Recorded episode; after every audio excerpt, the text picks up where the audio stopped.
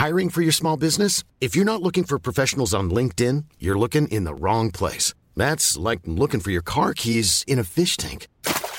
LinkedIn helps you hire professionals you can't find anywhere else, even those who aren't actively searching for a new job but might be open to the perfect role. In a given month, over 70% of LinkedIn users don't even visit other leading job sites. So start looking in the right place. With LinkedIn, you can hire professionals like a professional. Post your free job on linkedin.com slash people today.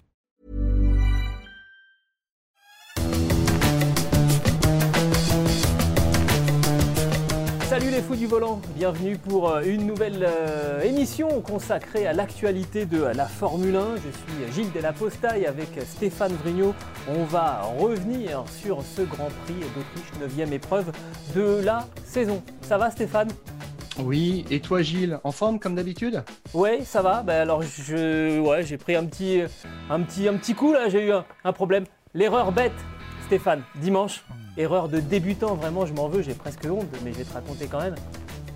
J'ai demandé un autographe à Kimi Raikkonen. Il était pas de bonne humeur, Kimi.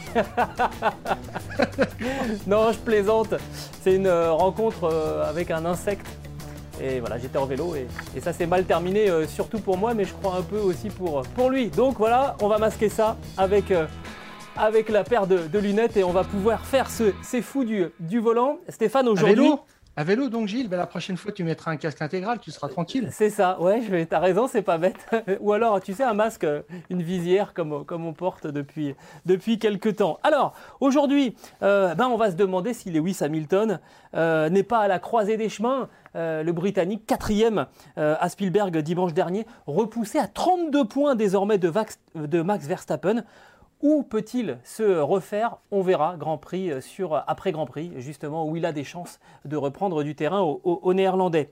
Euh, pluie de pénalités avant, pendant et même après le Grand Prix euh, d'Autriche. On reviendra aussi, euh, Stéphane, dans les fous du volant, sur les incidents qui ont émaillé cette neuvième épreuve de, la saison, le code de la piste euh, bafoué, piétiné. On essaiera éventuellement de comprendre euh, pourquoi. Et puis, euh, troisième à Spielberg, malgré une pénalité. Quatrième au euh, championnat, à la bagarre avec Pérez et Bottas pour la troisième marche du euh, podium. On reviendra sur la prestation de Lando Norris, le jeune Britannique qui pourrait bien devenir très vite un des Top Gun du euh, peloton. Ce podcast qui est à retrouver sur toutes les bonnes plateformes d'écoute, de Deezer à Spotify, en passant par Acast et par Apple Podcast.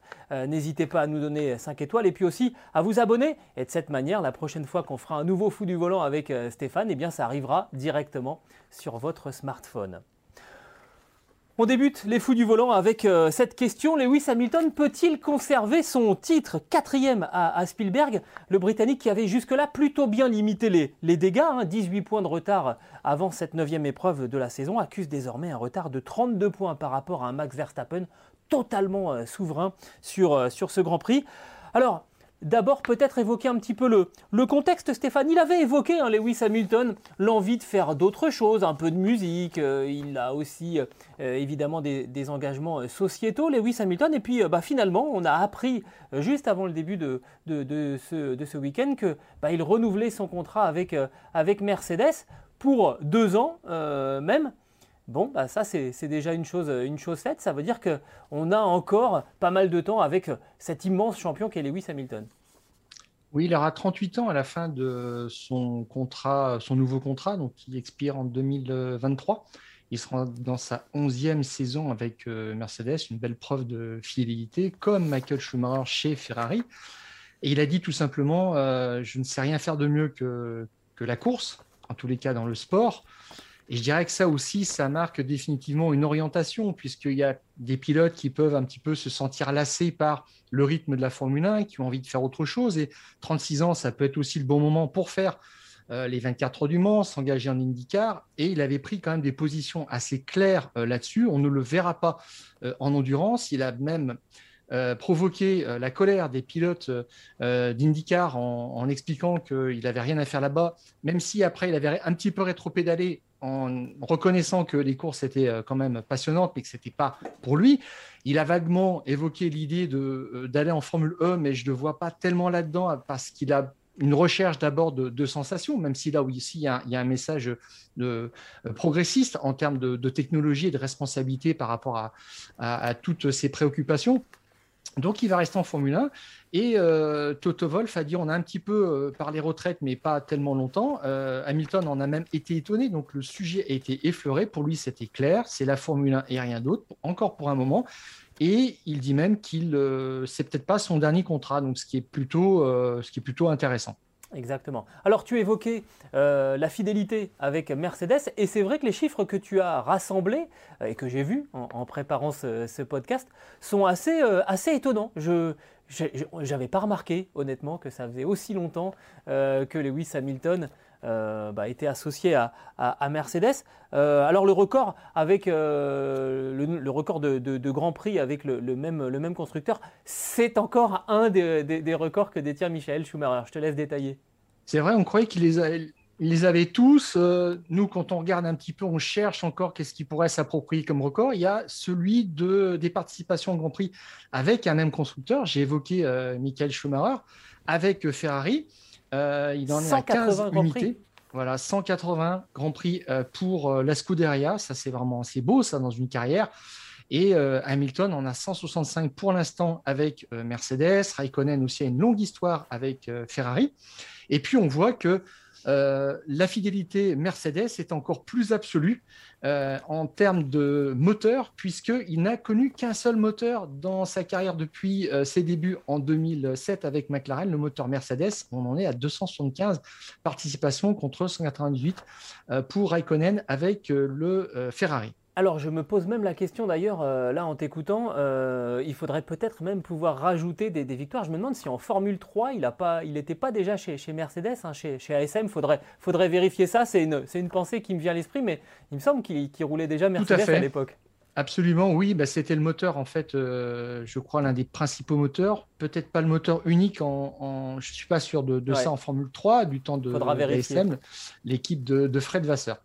Alors, euh, on va se projeter sur le reste de cette saison 2021. Euh, Il reste 14 euh, rendez-vous au, programme, sachant que l'Australie a donc été annulée, mais que la volonté de la FOM, c'est quand même de trouver une destination de, remplacement à ce, Grand Prix. Donc on va rester avec le, on devrait, pardon, rester avec le même nombre de, Grands Prix. On, y va, Grand Prix par Grand Prix, circuit par circuit, on essaye de voir quand est-ce que Lewis Hamilton a, des chances de reprendre euh, des points par rapport à, Max Verstappen? Stéphane, en, commençant par, euh, par Silverstone? Bah, Silverstone, alors en fait, je dirais qu'il y aura peut-être trois grandes phases finalement euh, jusqu'à la, fin de cette première partie de saison, jusqu'au break. En fait, il reste deux courses. Silverstone et euh, on a mis Mogurod, en fait, c'est l'endroit précis où se situe le circuit, près de Budapest, mais à l'extérieur de Budapest. C'est le, Grand Prix de Hongrie, quoi. Voilà. Et là, quand on voit ça quand même, alors euh, évidemment, euh, le, ce qui s'est euh, passé les, années précédentes ne dit pas ce qui va se, passer là à Silverstone et en, Hongrie, mais il y a une tendance forte. Silverstone, bah, c'est le jardin d'Hamilton, et puis le Hungaroring encore plus. Et on se dit qu'avec 32 points de retard, ce sont deux circuits a priori favorables à sa Mercedes. S'il ne fait pas une partie, une grande partie de son retard là, ça sera vraiment compliqué puisque la suite sera un mélange de circuits favorables et défavorables avec une plus, tendance, une plus grande tendance à des circuits quand même qui ne conviendront pas à sa Mercedes, à part si euh, le bureau technique trouve des choses, des améliorations à mettre. Mais là encore, sur un tour d'une 30 aujourd'hui, il manque au bas mot 3 dixièmes. Euh, en ligne droite à la Mercedes par rapport euh, à la Red Bull Alors, tu évoquais trois phases. Il y a cette première phase, donc Silverstone euh, et la, Hongrie, on va dire avant la, trêve estivale. La deuxième phase, ça va de, Spa jusqu'au Grand Prix de, Turquie à, Istanbul. Et là, pour, toi, donc Spa défavorable, Zandvoort favorable, Monza défavorable ainsi que Sochi, et Istanbul plutôt favorable à Lewis Hamilton. Oui, on tombe sur des circuits qui lui sont euh, historiquement un petit peu moins favorables. On a vu, il a gagné sept fois à, Silverstone sur le, tableau précédent, huit fois en Hongrie. Et là, c'est un petit peu plus mélangé. Et par rapport à ce qui est demandé euh, au monoplace, c'est-à-dire de la VMAX quand même, et puis euh, des qualités dynamiques dans, des virages à fort appui prolongé, je dirais que on est un petit peu mélangé et ça devrait pas très bien se passer, je pense quand même, dans l'état actuel des choses, à Spa. Où il a gagné quatre fois, où là, normalement, c'est un circuit, mais vraiment qui est typé Red Bull. Et puis après, on a Zandvoort, où il y a moins de lignes droites. Hein, c'est un circuit quasiment fait pour la Formule 3. C'est presque une aberration d'aller là-bas. Mais bon, ah oui, je pense y a que ça va un petit peu. voilà, c'est ça l'arranger. Et puis alors, bon, on va avoir une marée orange, l'armée orange, comme dit euh, Verstappen là-bas. Euh, alors, ça sera peut-être, euh, c'est peut-être là où il aura quand même une chance de prendre un revers son, rival. Et puis après, Monza, évidemment, Gilles, je ne te l'apprends pas, là, les, grandes lignes droites vont être quand même pas très favorables au moteur Mercedes. Et puis après, il y a Sochi aussi, c'est pareil, c'est pas terrible pour la, la Mercedes. Istanbul, ça sera un peu mieux. Voilà. Alors bah, là, sur cette, sur cette deuxième phase, moi je m'arrête juste une seconde. Si effectivement Hamilton gagne à Zandvoort, va y avoir émeute parce qu'il va y avoir des millions et des millions de, Néerlandais massés autour du, circuit. Quand on voit euh, ce qui s'est passé euh, du côté, de, du côté de Spielberg, où on se serait cru aux Pays-Bas, on imagine ce que, ce que ça va être euh, du côté de, de Zandvoort. Et puis donc, la suite du, du classement avec Suzuka, Austin, le Mexique, Sao Paulo, l'Arabie Saoudite, Abu Dhabi quand même assez, euh, assez difficile hein, pour, euh, pour, pour, le Britannique. Les courses de la fin de l'été et de l'automne n'étaient pas déjà très favorables. Là, il faudra que Mercedes trouve quelque chose pour qu'il soit compétitif dans cette dernière ligne droite. On le voit, il y a beaucoup de, de circuits qui sont, euh, qui sont en rouge pour, pour Mercedes. Même s'il a gagné cinq fois à Suzuka, ça sera compliqué pour Hamilton d'aller chercher encore une victoire, même s'il y a beaucoup d'enchaînements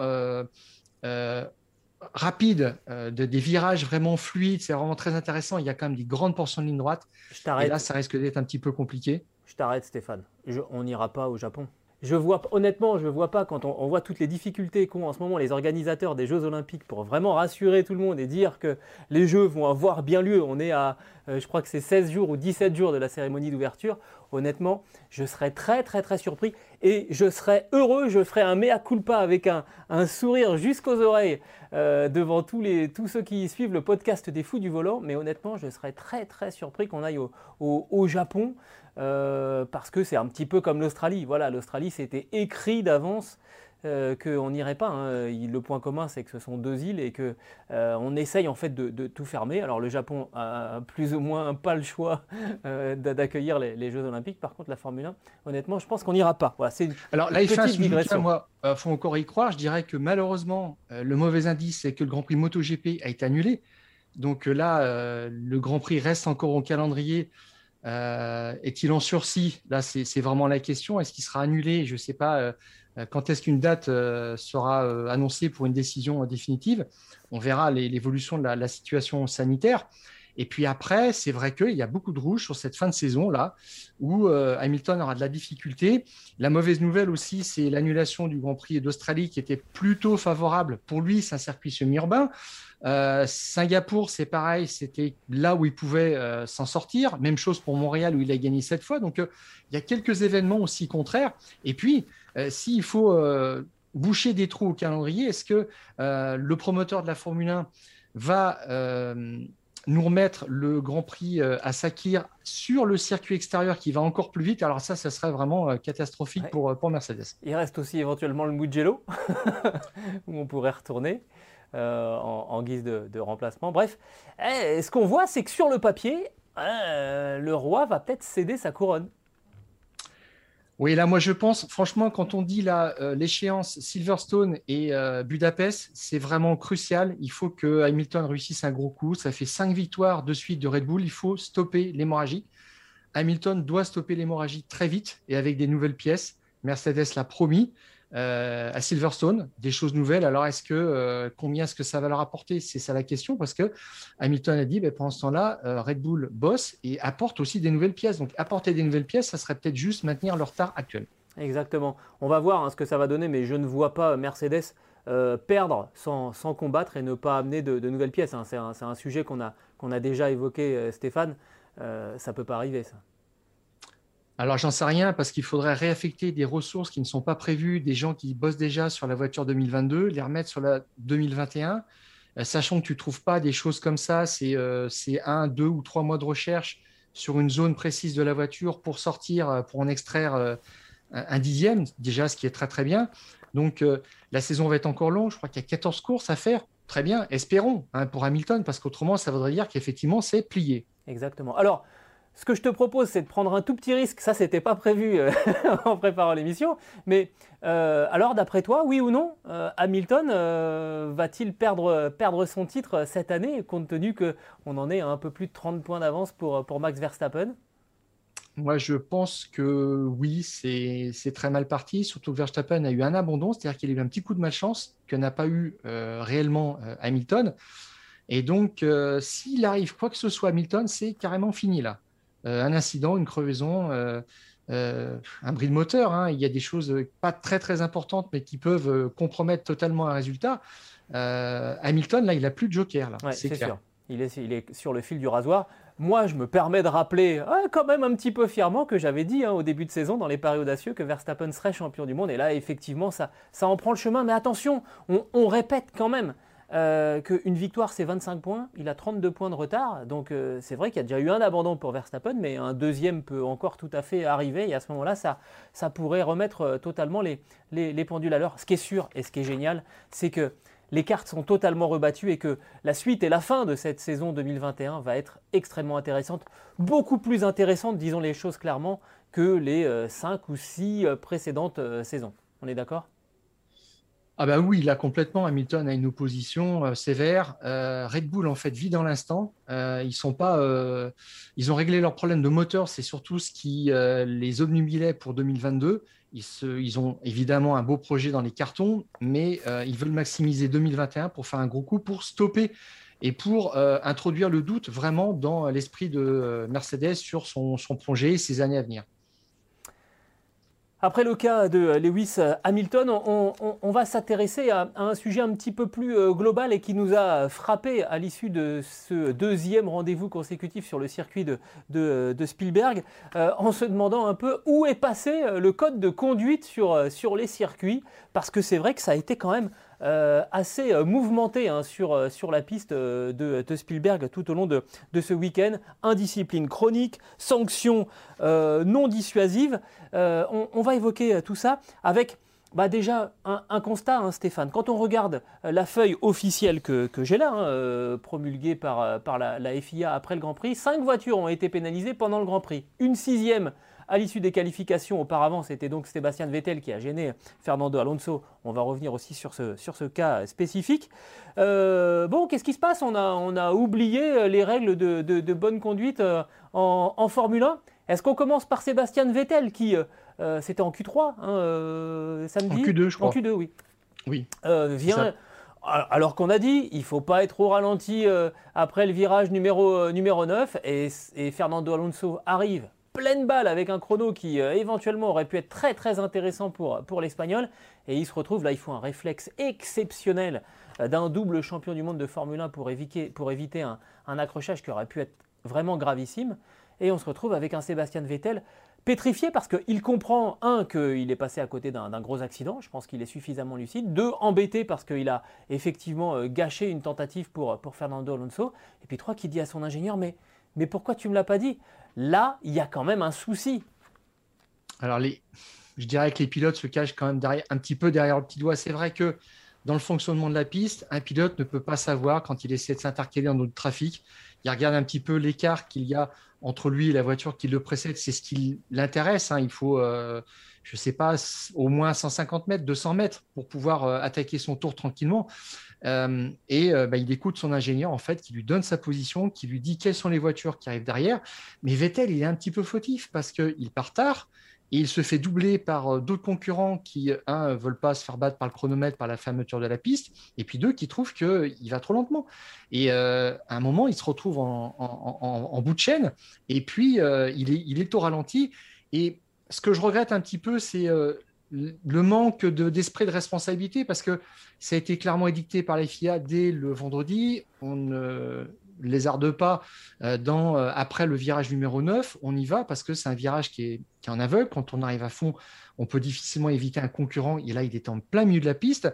Et la solution, ça aurait été qu'il euh, qu'il parte, même s'il n'avait pas l'écart qu'il souhaitait par rapport à la voiture de devant. Mais j'ai l'impression que c'est quelque chose clairement quoi. J'ai l'impression que c'est quelque chose qu'on a déjà évoqué en, qualification, Stéphane, et tu nous as même déjà proposé, toi, euh, exposer ce qui était ton, ton, idée. Ça, c'est typiquement le, style de circuit où, où clairement un exercice de super pole aurait tout son intérêt. Oui, bien sûr, parce que d'abord, on est sur un circuit court qui fait une minute, donc euh, là, les écarts sont beaucoup plus faibles. Si tu regardes bien le déroulement même de, la Q3, euh, à 5 minutes de la fermeture de la piste, toutes les voitures sont au stand, elles passent 2 minutes 30 au stand, et puis après, tout le monde se rue euh, en piste. Il n'y a pas un pilote qui se dit, bah, je vais avoir la piste pour moi, j'y vais. Et puis, bah, comme le faisait hein, Jensen Button, qui disait Moi, j'étais impatient, je voulais que ça se termine. Et euh, j'étais le premier à y aller, comme ça, j'étais débarrassé. Et puis, il n'avait pas d'histoire de trafic, de quoi que ce soit. Enfin, bon, ça lui est peut-être arrivé, mais euh, c'est beaucoup moins qu'à d'autres. Et là, on joue un petit peu avec le feu. Il y a 2 minutes 30, tout le monde sort des stands. Et puis là, c'est euh, la cohue. Et puis, tout le monde ne trouve pas sa place. Et ça donne des choses comme même en Q2, hein, parce que la Q2, c'est le même comportement. Et voilà. Et pour moi, je dis comment créer un espace sécurisant régulier entre les deux voitures en laissant ses chances à chacun, puisque euh, Vettel a saccagé la qualification d'Alonso qui aurait pu être 7e ou 8e, que sais-je, il se retrouve 14e, il est éliminé, donc il y a quand même un préjudice. Euh, ça serait la seule façon, je dirais, une super pole, en faisant passer les, cinq meilleurs de la, de la Q3 ensuite, un par un. Et là, il n'y a, pas de gêne et on ne se pose plus de questions. Et puis, ça sert comme pour des circuits comme, euh, comme Monaco aussi, qui sont en ville, où c'est complexe. Le cas de figure s'est posé, un drapeau rouge, c'était terminé. Euh, à Bakou aussi. Et puis là, on n'a plus ce, ce type de problème. Exactement. Donc, Bon, voilà, encore une fois, on leur dit, tiens, faudrait peut-être tester. Ça, va finir par parvenir. Une statistique quand même, euh, Stéphane. Euh, depuis l'instauration du permis à points en 2014, euh, vous savez que les pilotes de Formule 1 ont, comme nous, en fait, ont 12 points sur leur permis. Et alors, en fait, ça marche à l'inverse, c'est qu'ils démarrent avec 0 points et à chaque fois qu'ils font des infractions, leur compte augmente. et donc, à 12 points, hop, ils ont un grand prix de, de suspension. Et eh bien, ce week-end, Stéphane, euh, les pilotes ont perdu 19 points sur l'ensemble, des, qualifications et de, la course. 19 points pour euh, donc 20 pilotes en, pit, sachant qu'à la base, euh, ils ont un potentiel de chacun 12 points maximal avant d'être pénalisés. C'est quand, même, énorme, c'est le plus gros total hein, depuis l'instauration de ce, système. Il en reste deux des points à, Lando Norris. Euh, qui va quand même encore euh, récupérer deux points avant le Grand Prix de Grande-Bretagne, donc il sera plus autant sur le fil du rasoir. Euh, Pérez, il lui en reste 4, il en reste 6 à Hamilton, et alors là, étonnamment, bah, Max Verstappen, lui, aucun problème, il n'a finalement aucun point de décompté sur son, sur son, sur son total, preuve qu'il il, lui aussi, il a franchi un, un cap, mais je trouve que tout ça, euh, alors pour te donner des exemples, hein, Giovinazzi, euh, il a pris deux points pour avoir dépassé sous régime de, safety car durant, euh, durant, durant la course. Sébastien Vettel a finalement pris un point de pénalité pour avoir donc empêché Fernando Alonso de terminer son tour. Et en plus, après, il a pris trois, trois places de pénalité sur, sur la grille. Je trouve que l'échelle des sanctions, elle est incohérente et elle se révèle, on le voit bien, non dissuasive parce que un Norris qui prend 5 secondes de pénalité pour avoir éjecté euh, Sergio Pérez de, la piste dans, le premier tour, finit quand même sur, le podium. Je ne sais pas si tu veux qu'on parle de la, validité de cette, cette, pénalité ou, pas, mais déjà, on, voit bien que quand bien même elle, est valable ou pas, elle est justifiée ou pas, bah un pilote, il monte, quand même sur le podium. Là, déjà, il y a un problème. Alors, effectivement, tu l'as dit, c'est pas assez euh, dissuasif. Je trouve que 3 points, c'est pas assez pour Vettel. 3 euh, points, 3 places. de pénalité. C'est peut-être même d'ailleurs les places perdues sur le, la super licence qui, leur font le plus peur. Euh, oui, 5, places de pénalité, ça aurait été plus équitable. Norris perd quand même une place à l'arrivée. Il aurait dû terminer deuxième au lieu de troisième. Il aurait dû finir devant Bottas. Donc, ça veut quand même dire quelque chose. Mais je dirais au-delà de ça, c'est que euh, pour moi, c'est surtout, on parlait du code de la piste, Gilles, c'est ça qui est intéressant. Euh, Norris a dit il n'avait rien à faire là, il était à l'extérieur. Tout le monde sait qu'on prend un risque. Alors, euh, il y a Montoya qui s'est exprimé aussi sur, euh, sur les réseaux, qui a dit effectivement, depuis le karting, ben, on sait qu'il ne faut pas aller à l'extérieur parce qu'on va se faire jeter, et ça, tout le monde le sait, et c'est la première chose qu'on apprend. Bon, Montoya, il n'était pas très content. c'est peut-être pas le bon exemple. en 2004. Voilà, il, a, il lui a dit soit il est idiot, soit il est aveugle. Et Montoya, il n'était même pas à la hauteur de la Ferrari dans Tosa, et, où il s'est fait euh, sortir sans ménagement. Et là, ce jour-là, il était quand même furieux parce qu'il estimait avoir un droit d'exister ah, à il a oublié. Schumacher. Alors, ce qui est un petit peu embêtant, c'est la réaction de Norris en disant Bah oui, c'est tant pis, il a pris un risque, euh, c'est comme ça.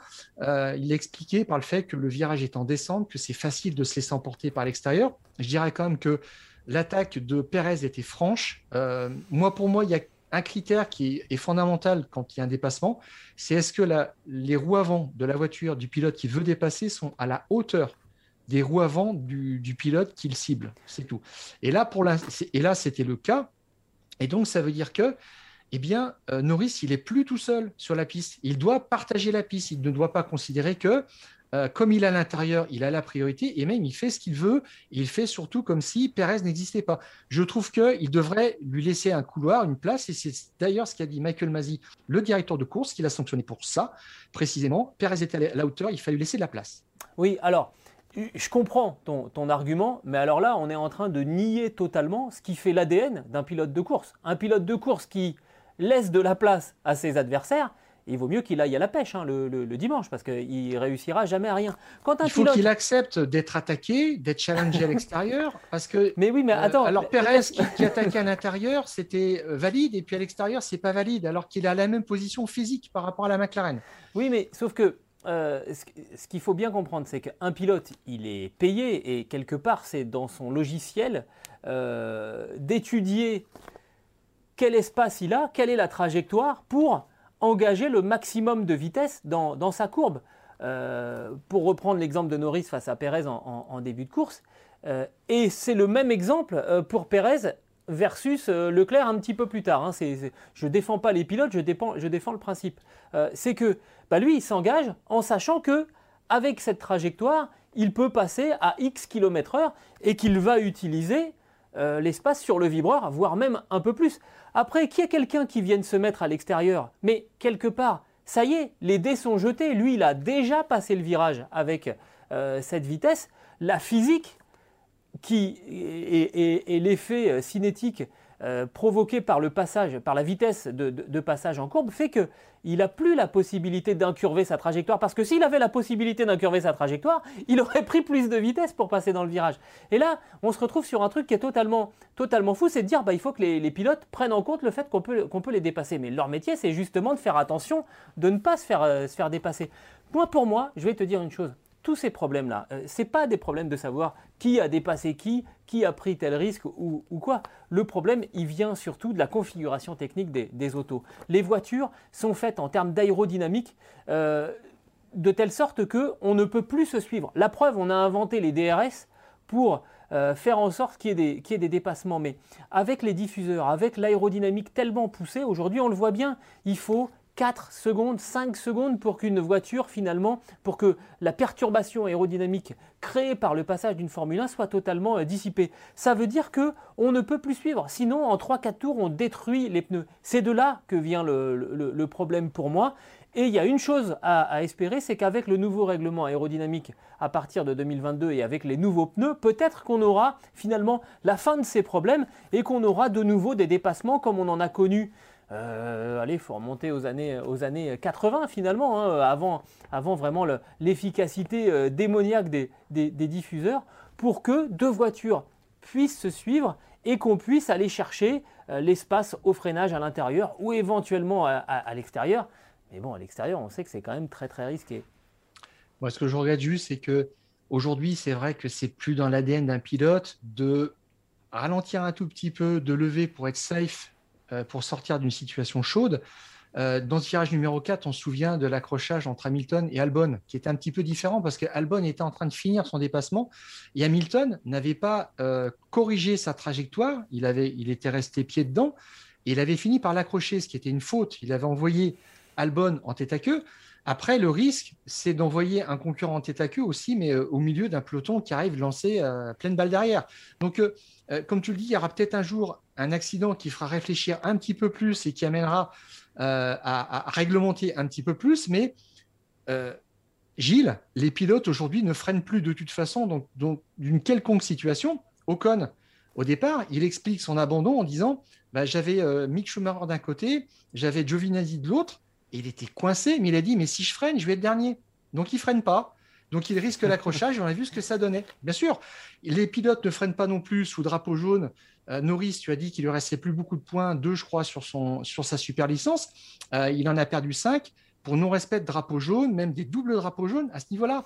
Et à la fin de la course, Latifi et Mazepin ont été aussi euh, sanctionnés pour ça. Ça veut dire qu'on y va à bloc, on voit ce qui se passe parce que ça tape peut-être pas assez dur, mais pour l'instant, sur ce système de sanctions, Michael Massey a dit on s'est mis d'accord avec les équipes, le système est en place et restera comme ça jusqu'à la fin de la, saison. Il est jugé équitable par tout le monde. Voilà, oui, c'est sûr. Et puis après, je te dis, euh, je pense qu'ils doivent espérer aussi que la nouvelle configuration technique en, 2022, finalement, règle en partie ce, problème. Je suis d'accord avec toi sur le fait aussi euh, du non-respect des, drapeaux, des drapeaux jaunes et euh, de la voiture de sécurité. Ça, il faut je pense qu'il faut, je faut taper vraiment fort parce que euh, quand il y a des drapeaux jaunes, il y a éventuellement une voiture en difficulté. Ça veut dire qu'il y a éventuellement des commissaires en, intervention. Il y a éventuellement euh, des, pilotes exposés aussi. Donc là, il faut taper beaucoup plus fort. Après, un, incident de course, un accrochage, bah là, j'ai envie de dire, voilà, faut, surveiller aussi parce qu'il va y avoir un jeu un petit peu de dupe qui risque de, de se derrière. Et d'ailleurs, Christian Horner en, a parlé en disant on, risque de voir des pilotes euh, faire l'équivalent des footballeurs, c'est-à-dire arriver dans la surface et, plonger. C'est-à-dire un pilote qui est un peu en difficulté, il se dit bah tiens, je vais passer par l'extérieur, de toute façon, euh, lui, il va me tasser et il prendra une pénalité et, je, pourrais le, doubler. Alors évidemment, c'est une tactique qu'il ne faut pas mettre en place quand il y a un grand bac à gravier, comme c'était le cas dans le virage numéro 4 au, au Red Bull Ring. Mais par exemple, à Sochi, euh, tu peux y aller autant que tu veux. Il n'y a, pas, a pas un gramme de gravier nulle part. Donc tu fais l'extérieur partout et tu sais que s'il y a quelqu'un qui vient de pousser en dehors du vibreur, bah, il sera lui pénalisé. Et puis toi, de toute façon, bah, tu resteras godasse puisqu'il y a 450 km de, goudron de chaque côté de la piste. Donc tu peux, tu peux continuer. Il faut faire attention que finalement la solution soit pire que, le mal. Oui, et puis, euh, alors, moi, on peut parler aussi un petit peu de Pérez. Il a eu deux sanctions pour la même chose face à, Leclerc. Il avait décidé vraiment de s'acharner. Euh, la, deuxième sanction ressemble beaucoup à la première. Euh, c'est qu'il euh, bloque, il tasse Leclerc. Il a dit qu'il avait un petit peu perdu le contrôle sur la, sur la deuxième. Il s'en est excusé. Il a dit Je ne suis pas un pilote sale. On, se souvient des, de son année 2013 chez McLaren, de ses années aussi chez Force India avec Ocon. Avec Ocon C'était pas triste à chaque fois. Donc on sait que Checo, il peut aussi se mettre en mode méchant, bad boy quand quand ça l'arrange. Mais surtout, c'est que la deuxième euh, infraction, c'est une récidive. Pourquoi est-ce qu'on applique la, même sanction et qu'on ne la double pas? Tout simplement, ça lui a coûté 10 secondes. Une place, là, c'est pareil. Finalement, dans l'esprit des pilotes, euh, un pilote, il va toujours rester pied au plancher parce qu'il dit, il se dit, je vais m'en sortir quand même. C'est souvent ça, en fait, dans tous les types de situations. On voit et puis après, s'il y a des dégâts, bah, on pourra toujours expliquer au patron qu'on s'est quand même battu, on n'a pas lâché. On le dira, OK, euh, tu t'es battu, c'est déjà le principal. C'est vrai que ralentir pour être un petit peu plus euh, sécure, bah, ça fait pas bien parce qu'on peut euh, avoir ensuite des reproches du management. C'est clair aussi. les datas, hein, forcément, ça, joue aussi quand, quand, on voit que le pilote a levé, c'est sûr. Bon, on va, je pense qu'on en reparlera de ça parce que c'est c'est pas une nouveauté. Et honnêtement, j'espère qu'en 2022, avec des, aéros un petit peu euh, moins euh, puissantes, on, retrouvera quand même des, cas de figure de, course un petit peu plus typés euh, karting que, que, Formule 1, malheureusement, qui est devenu un peu l'archétype de, l'incapacité de, dépasser. Un garçon qui nous fait plaisir quand même depuis le, début de, la saison. Alors certes, il y a la, prise de, pouvoir en quelque sorte hein, de Max Verstappen, mais alors derrière, il y a un garçon Lando Norris, troisième euh, du Grand Prix malgré une pénalité pour une explication un petit peu euh, musclée avec Sergio Perez en, début de course. Lando Norris, quatrième du euh, championnat avec trois points seulement de retard hein, sur Checo Perez et neuf points d'avance sur Valtteri Bottas. Est-ce que Lando Norris, c'est pas le, le facteur X de cette saison 2021 en Formule 1 Ah bah si, Gilles. Et puis, euh, il a un moteur Mercedes cette année. Euh, il est d'ailleurs en lice pour la troisième place, tu l'as dit Gilles, ce qui serait une première, un top 3 d'un pilote McLaren depuis Button en 2011. Tu te rends compte quand même, 10 ans. Hein. Voilà, lui est en train de remettre euh, McLaren sur les rails parce que si on comptait que sur Ricciardo, on n'irait pas très loin. Mais je dirais effectivement que euh, là, il est l'arbitre du championnat, l'arbitre inattendu qui n'arrange pas tellement les pilotes McLaren. J'ai regardé, il était deuxième sur la grille c'est quand même c'est quand même la cinquième fois qu'il laisse euh, la quatrième fois qu'il laisse des, des, Mercedes derrière lui euh, sur la grille de départ. On a fait un petit euh, décompte. Il y avait Bottas à Imola. Il a battu Hamilton. Hamilton est un peu à la rue à, Monaco, mais il était devant. Il a battu Bottas à Bakou. Et puis là, à Spielberg, la, deuxième édition du Grand Prix, il bat les, deux Mercedes. ce qui complique encore plus les choses pour l'écurie de, Toto Wolff. Mais ça prouve quand même qu'il y va crescendo. Euh, il était pour la première fois pour une Mercedes en, première ligne depuis euh, le Brésil 2012. pour une McLaren.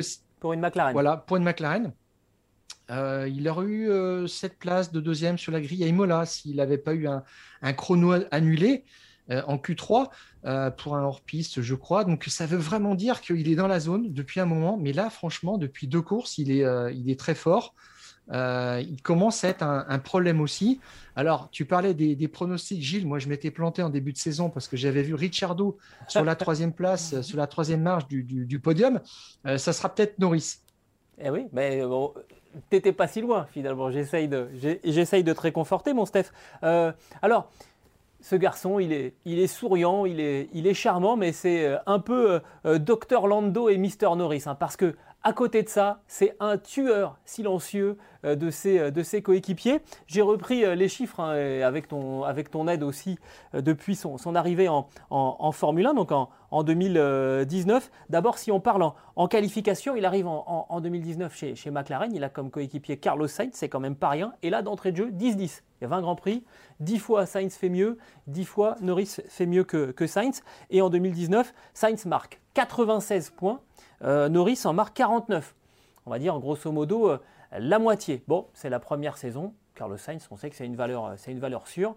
Ok, bonne première saison. Deuxième saison en, 2020, toujours Carlos Sainz comme coéquipier. Et là, le rapport s'inverse en qualification. 9-8 pour, pour Lando Norris. Et du côté arithmétique, Carlos Sainz, avec son expérience, parvient encore à faire un tout petit peu mieux que, le, Britannique. 105 points pour l'Espagnol, 97 pour Lando Norris. Cette année, nouveau coéquipier, puisque Carlos Sainz est parti chez, Ferrari. C'est Daniel Ricciardo qui vient s'installer dans le baquet euh, de euh, l'autre McLaren. Et alors là, il l'a mangé euh, tout cru, l'Australien.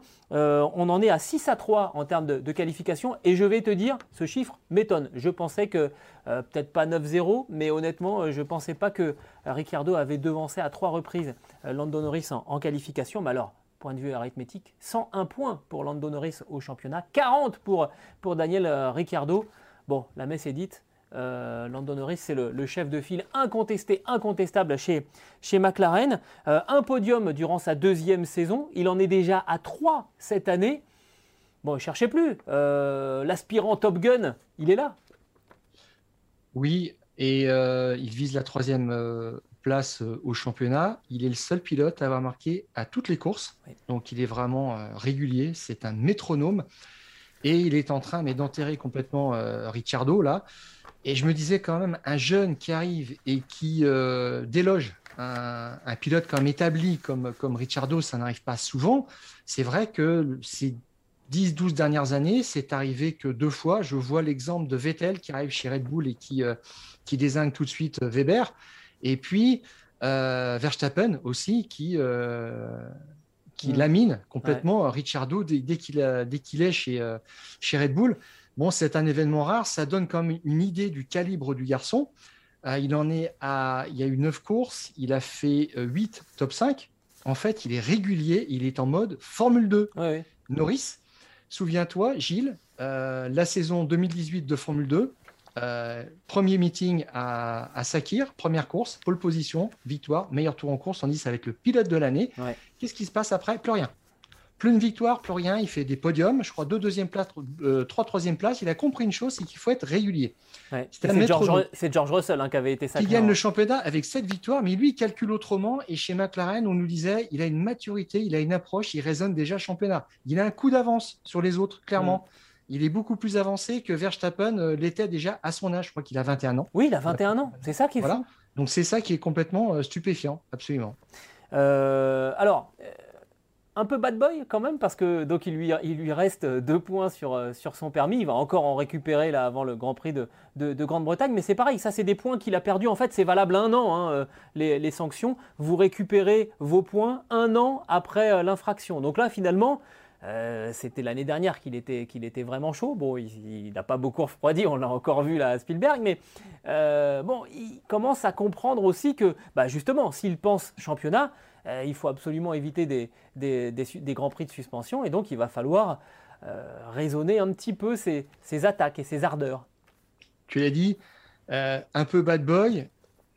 Norris a ajouté un peu de mauvaise foi à sa panoplie de futurs champions. Je, pense que c'est ça, parce qu'il a compris qu'il faut arrêter d'être un petit peu gentil. Il l'avait dit en 2019 et 2020, il se trouvait un petit peu tendre.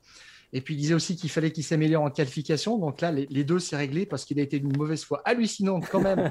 Après, euh, quand il a pris sa, pénalité. Hein.